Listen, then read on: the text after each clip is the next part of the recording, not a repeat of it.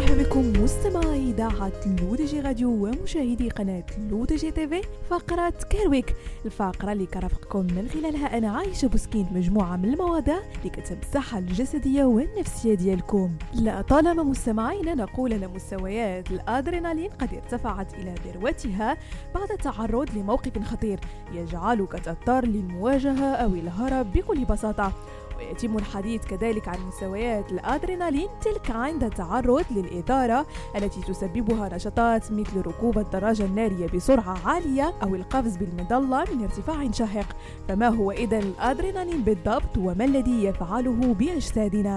الأدرينالين أو الإبنفرين هو هرمون وناقل عصبي يتم إنتاجه وإفرازه بواسطة الغدتين الجدريتين الواقعتين فوق الكليتين باعتباره ناقلا عصبيا يساعد الأدرينالين في نقل الإشارات العصبية عبر النهايات العصبية إلى خلايا عصبية أخرى أو إلى العضلات والغدد ويعد الأدرينالين جزءا من الجهاز العصبي السمبثاوي.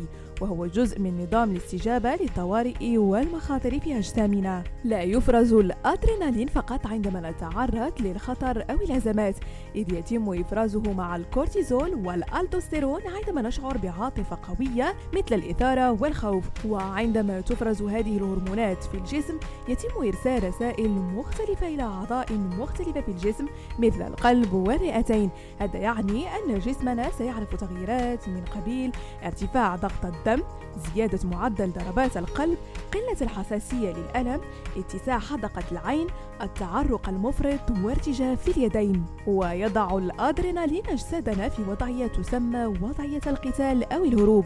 وفي هذه الوضعية ستمتلك القدرة على الجري أسرع مما تفعل عادة. وقد لا تشعر أبدا بالألم حتى لو تعرضت للإصابة.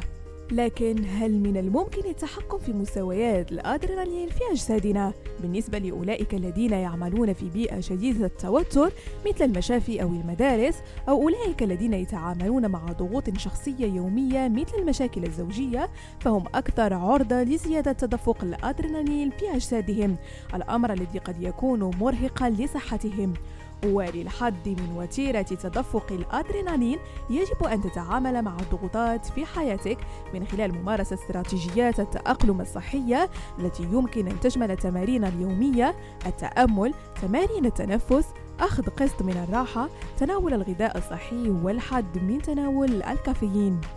بهذا مستمعينا كنكون وصلنا لنهاية فقرة Care Week نضرب لكم موعد la semaine prochaine. هادشي كامل على اذاعتكم الرقمية Le DJ Radio وكذلك على قناتكم Le DJ TV